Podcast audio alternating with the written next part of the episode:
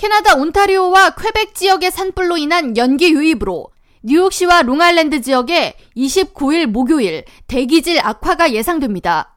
캐시 호컬 뉴욕 주지사는 27일 뉴욕 upstate 중서부 지역 등에는 28일에 건강에 해로운 대기질 지수를 보일 것으로 예상되며 뉴욕시에는 29일 대기 지수가 나빠질 것으로 보인다고 밝히며 임산부나 노약자, 호흡기가 좋지 않은 뉴욕 주민들은 이날 외출을 가능하면 삼가하고 실내에 머물라고 당부했습니다.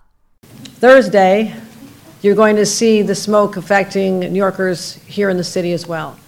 But as we saw last week, this can deteriorate very quickly. You may be at 150 one moment, and then all of a sudden it's 200. And we actually experienced 400 in the city of New York, and Syracuse was also hard, making sure that they have everything they need to probably stay indoors, but also have masks available to the children as well. We're also giving alerts to people about outdoor workers, uh, making sure that supervisors know that it is not recommended unless people are wearing masks, and those who are vulnerable to health conditions should remain indoors. 뉴욕주 환경보존부는 뉴욕시와 롱아일랜드 지역의 경우 28일에는 보통의 공기질을 보일 것으로 예상하나 29일에는 건강에 나쁜 영향을 미칠 수 있는 대기질 악화를 보일 것이라고 밝히며 이날 외출하는 시민들은 KN95 마스크를 착용하라고 당부했습니다. 호컬 주지사는 이번 주말 캠핑이나 야외 활동이 잡혀 있다면 일정 변경을 할 것과 함께 야외에서 근무하는 직원을 고용하고 있는 사업주들은 직원들에게 마스크를 제공할 것을 권고했습니다.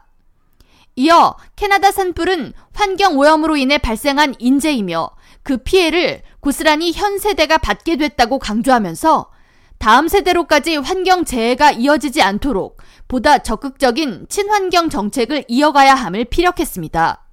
So this is not something that we're talking about future generations dealing with it. We are truly the first generation to feel the real effects of climate change. And we're also the last generation to do anything meaningful about it.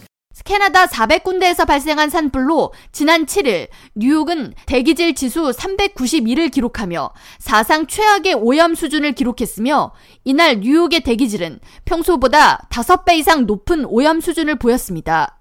대기질 지수가 300을 넘으면 건강에 큰 위협이 되는 수준으로 분류되며 이날 기준 뉴욕 공기는 매연으로 악명이 높은 인도 뉴델리 등보다 나빠져 세계 대도시 중 최악을 기록했습니다. 한편 캐나다 기관관의 산불센터 Canadian Interagency Forest Fire Center에 따르면 캐나다 각 지역에서 진행 중인 산불로 인해 현재까지 1,900만 에이커 이상의 면적이 불에 탔으며 산불 진행은 최악의 상황을 보이고 있습니다. K라디오 전영숙입니다.